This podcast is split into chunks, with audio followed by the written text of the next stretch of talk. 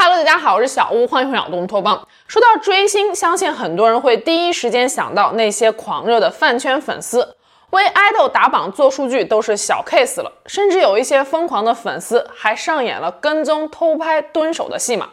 前有徐凯被私生饭跟踪回家，后有王一博被电话骚扰，最终导致不得不更换号码。甚至还有私生饭给王一博乘坐的汽车安装了追踪器。追星这种现象在当下社会其实也没有什么稀奇的，无非是一些粉丝表达对偶像的喜爱之情。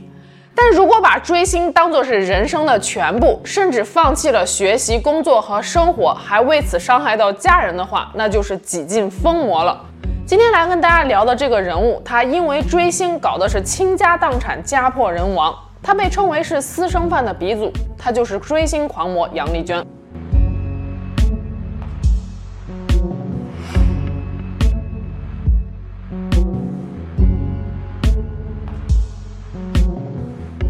二零零七年三月二十六日凌晨时分，香港警方接到报案说有人跳海。两个小时后，警方在尖沙咀附近海域打捞到一具男性尸体。经确认，该男子为六十八岁的大陆居民，生前是一位退了休的中学教师，名叫杨勤记。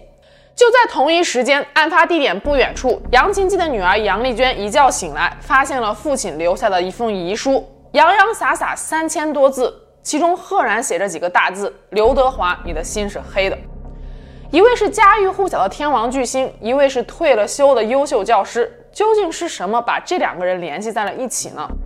这还要从十三年前杨丽娟做的一个梦开始说起。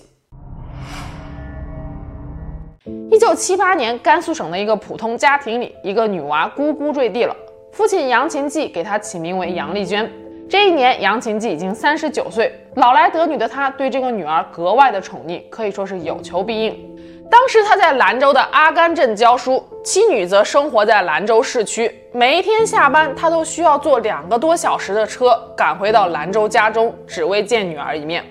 曾经有一次，杨丽娟和父亲在外面闲逛，突然想喝一瓶红牛饮料，可是杨琴记当时身上没有带钱。为了不让女儿不开心，身为教师的他竟然进入超市偷了一瓶红牛饮料给女儿喝。这还不是最绝的。一九九四年，杨丽娟十六岁的一天，放学回到家后，她跟父亲说自己不想再上学了。一般听到这话的父母都会火冒三丈，可是杨琴记竟然在第二天就来到了学校，给杨丽娟办理了退学手续。面对老师的质疑，杨琴记说道：“孩子不想读了，我有什么办法呢？”也就是在同一年，杨丽娟的人生出现了一个重大的转变。她做了一个梦，梦中她看到了一幅巨大的画，画上有一个英俊的男人。画的左右两旁各写了一句话：“你特别走近我，你与我真情相遇。”梦醒之后，杨丽娟内心久久不能平静。她说：“她觉得这个梦实在是太真实、太不可思议了。”她说：“她当时并不知道梦中的男人就是风靡全国的巨星刘德华。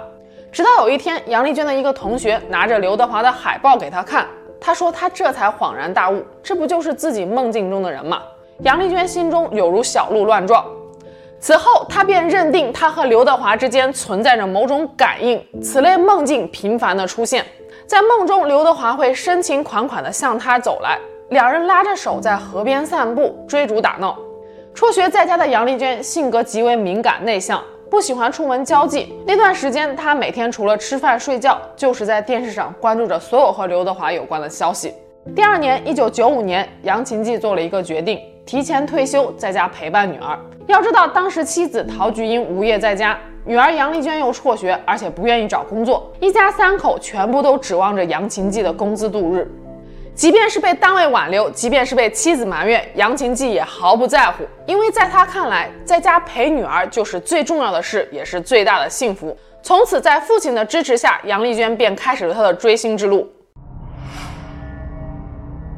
一九九七年，杨家为了支持女儿追爱，凑了九千九百元钱，给杨丽娟报了一个旅行团。十九岁的杨丽娟前往香港寻找刘德华，这九千九百元钱几乎是当时家中所有的积蓄了。飞机上，杨丽娟一路在幻想，刘德华听完自己的梦境之后，一定会有所触动，他们之间会产生某种浪漫的化学反应，成为朋友，甚至是恋人。然而，杨丽娟并没有得到命运的眷顾。几天的香港之旅，他走遍了大街小巷，不放过任何他认为刘德华可能会去的地方。然而也只看到了刘德华的海报，根本不见他本人的踪迹。回到家后，看着女儿失望的眼神，父亲杨琴记陷入了沉思：到底怎样才能让女儿圆梦呢？一次不行，那就每次都去。从此之后，刘德华凡是参加什么活动，杨丽娟的父亲都会义无反顾地给他经济上的支持，让他去追星，车票、机票、餐饮、住宿。没有工作的杨丽娟在追爱的道路上榨干了父母身上的每一分钱。二零零四年，刘德华来到杨丽娟的家乡甘肃兰州拍摄电影《天下无贼》，杨丽娟每天就站在八楼的天台上，望着楼下车水马龙的街道，期待在人海茫茫中能够见到华仔的身影。二零零四年十月九日，刘德华在北京举行个人演唱会，杨琴记又东拼西凑借了五千五百元钱，亲自前往北京买票，把女儿送进了北京工人体育场。虽然杨琴记当时买到的是十一排假票，但是在几万人的演唱会上，杨丽娟的存在对于刘德华来说就有如沙粒一般渺小。二零零五年，杨琴记的退休工资涨到了两千余元。当年在甘肃兰州，这已经算是一笔不错的收入了。可在女儿杨丽娟的追星面前，却依然显得杯水车薪。就在此时，杨丽娟再一次向家里提出想要远赴香港寻找刘德华。这个时候，杨琴记犯起了难。这些年来，他为了女儿，早就已经把身边的亲朋好友都借了个遍，他哪里还有钱？杨丽娟见状便哭着说：“你们不支持我找他，那以后我和他结婚，有了钱也一定不会赡养你们。”看着女儿一脸委屈的样子，无奈之下，杨琴记在家中已经债台高筑的情况下，一咬牙下了个决定，把他们不足四十平方米的住房给卖掉。二零零五年十月，杨丽娟拿着卖房子的钱，跟随一家旅行社，第二次来到香港寻找刘德华。虽然这一次在一位香港的的士司机和华仔天地歌迷会的帮助下，杨丽娟找到了刘德华的居住地，但是在门口蹲守了几天都不见刘德华的出现，杨丽娟再一次扑了个空。没办法，他只好写了一封信，托邻居转交给刘德华，然后便飞回了兰州。杨丽娟一家三口也从原本自己家的住房搬到了月租不到四百元的廉租房，而杨丽娟则开始了每天苦苦等待刘德华回信的日子。很快，杨家卖房追星的事便引起了媒体的关注，大批记者开始登门采访。有的记者原本想通过亲情劝导杨丽娟，他问杨丽娟说。爸爸妈妈跟刘德华比起来，谁更重要？可没想到，却听到了令人啧舌的回答：“对我来说，刘德华更加重要。”此时的杨丽娟早就已经走火入魔了。由于始终没有等到刘德华的回信，焦急万分的杨丽娟收拾行囊，准备再赴香港。二零零六年一月，杨丽娟已经办好了港澳通行证，准备于四月份第三次去香港寻找刘德华。为了给女儿筹集路费，杨琴记竟然来到了兰州某医院，与医生商量，想要卖掉自己的一颗肾。杨琴记说：“去掉一颗肾，我还活着，但是可以让女儿见到刘德华。只有见到他，我们一家才能好好生活。”说这话的时候，杨琴记的眼中充满了坚定，毫无畏惧。但是后来医生告诉他说，私下买卖人体器官是属于违法行为的。此时杨琴记才无奈放弃了这个念头。仅为见偶像一面，就逼得亲生父亲去卖肾，这换一般人早就应该有所触动，迷途知返了。可是杨丽娟在听完父亲的想法之后，仅仅是看似懂事的说了一句：“卖肾太危险了，我觉得你最好还是去戒。”卖肾不成，杨家一时无法凑齐路费，杨丽娟无奈只能被迫取消了那次去香港的计划。疯狂粉丝追星，父亲卖肾支持，一时之间成为了当年各大媒体新闻的头版头条。杨丽娟这个名字也终于传到了刘德华本人的耳朵里。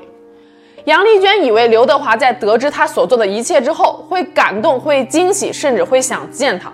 可是刘德华在面对媒体采访时，却呼吁杨父千万不要卖肾，如果这样的话，就更加不会见他的女儿了。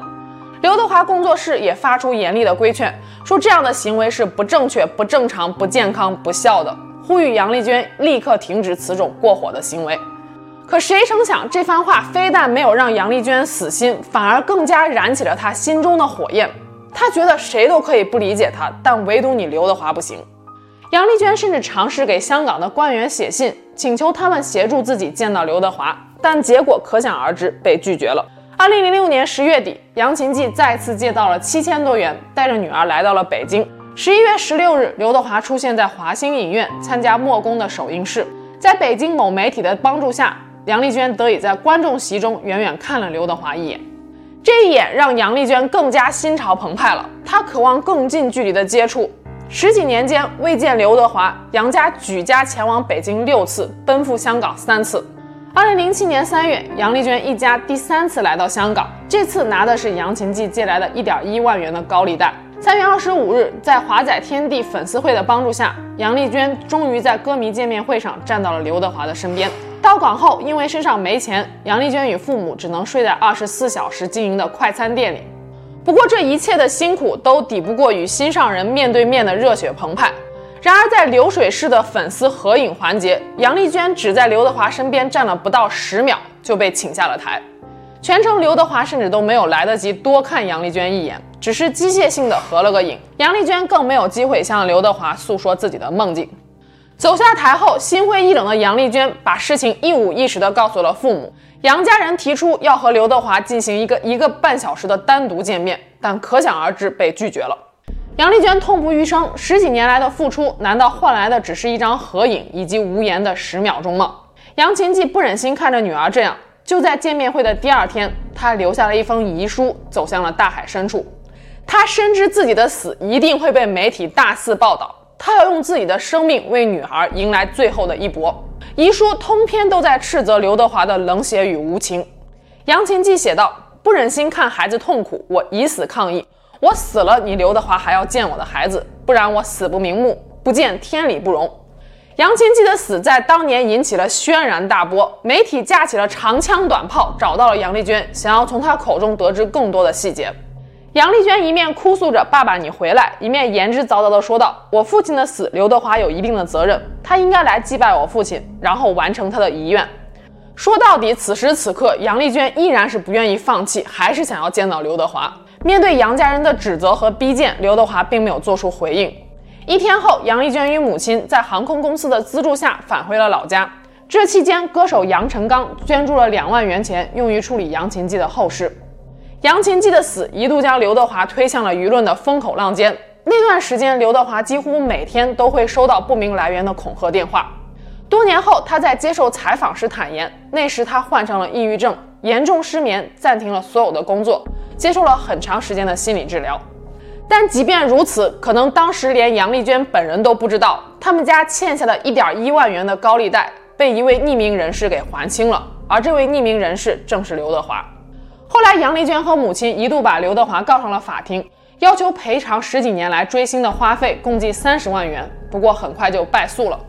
走出法庭后，杨丽娟从此就消失在了人们的视野当中。杨丽娟事件过后，不知道是因为跟风，还是因为此类事件受到了舆论的关注，越来越多不理智的粉丝出现在大众面前。其中，敖艳红被称为是杨丽娟二号。敖艳红是湖北襄阳的一个普通女孩，她之所以引起人们的关注，源于2011年的一档综艺节目《都来爱梦》。敖艳红的梦想听起来很简单，和杨丽娟一样，她想要去香港见刘德华，希望被资助五千元的路费以及往返香港的机票。但不简单的是，敖艳红在节目中自述的追星历程。她说，六岁时，她随父母路过电影院，看到了一幅刘德华的海报，从此便被深深的吸引了。他疯狂地收集刘德华的照片、磁带和杂志。十四岁那年，他揣着一本日记，带着几十块钱，一个人乘车来到了城里，四处打听刘德华的消息。身上的钱花完之后，又步行两天回了家。不过还好，敖艳红的家人并没有跟着他一起疯，一直在劝阻他这种疯狂的追星行为。但敖艳红依然深深地陷在自己编织的梦中，无法自拔。二零零五年，敖艳红从一档娱乐节目中得知了一段有关刘德华的绯闻。看完电视后，他心情异常低落。喝了一斤多的白酒，吞下了十二颗安眠药，幸好经过抢救逃过一劫。他自曝为刘德华曾经先后自尽过三次，这辈子只爱刘德华一个人。他还说，他三十多年来为刘德华保留了处女之身，只为做一次华仔的女人。而这个想法在刘德华公布婚讯之后依然没有改变。二零一四年，东方卫视的一档节目把杨丽娟和敖艳红请在了同一现场。希望杨丽娟用现身说法，让敖艳红认清狂热追星的悲剧后果。这也是杨丽娟时隔七年第一次再谈刘德华。她说，父亲的离世对她打击实在是太大了，她一直在反思，非常懊悔自己的行为。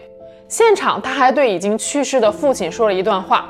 她说：“爸爸，女儿已经醒悟了，我向您保证会好好生活下去，照顾好自己。”我也真的是在父亲走后，我真的非常懊悔，因为当父亲在的时候，我可能不不懂得去珍惜他。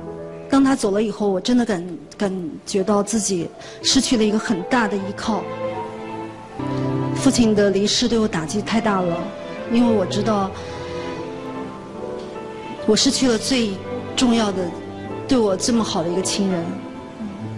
我在家里面一直在反思，也在，我非常懊悔自己过去的这些行为。二零二零年，如今已经四十二岁的杨丽娟接受了《鲁豫有约》的采访。现在的她已经回归了普通人的生活，与母亲在兰州住着一年不到一千块的廉租房，家里一室一厅，斑驳的水泥地上没有桌子，没有柜子，只有一个茶几当饭桌。屋子虽然简朴，却也被杨丽娟打扫得异常干净整洁。她很少与外界接触，从不看电视，也不上网，唯一的爱好就是听听收音机，去合唱团唱唱歌。杨丽娟现在的工作是一位超市导购员，一个月两千元的工资，却让她感到分外的踏实。在超市里，她面对每一位顾客都十分热情，与同事之间的相处也算是融洽。父亲杨琴记走后，杨丽娟将他的骨灰撒在了老家的河里，每每有空，她就会和母亲前来祭拜。如今，杨丽娟的脸上再也看不到一丝一毫过去的那种偏执了。她坦言，过去自己忽略了家人的感受，让家人为自己背负了太多太多，包括精神上的和经济上的。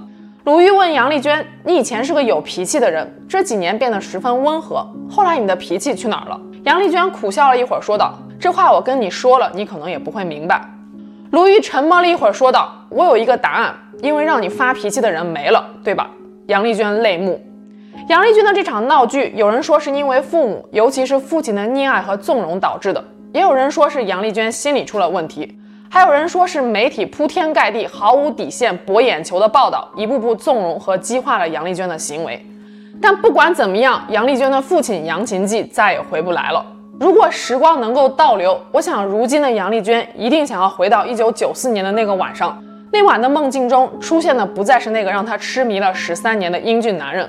而是年幼的他坐在家门口，左顾右盼，远处一个熟悉的身影向他走来。父亲杨琴记刚刚下课，坐了两个小时的车赶回家中，满眼幸福地向他喊道：“娟娟，爸爸回来了。”那今天我们下期节目见喽，拜拜。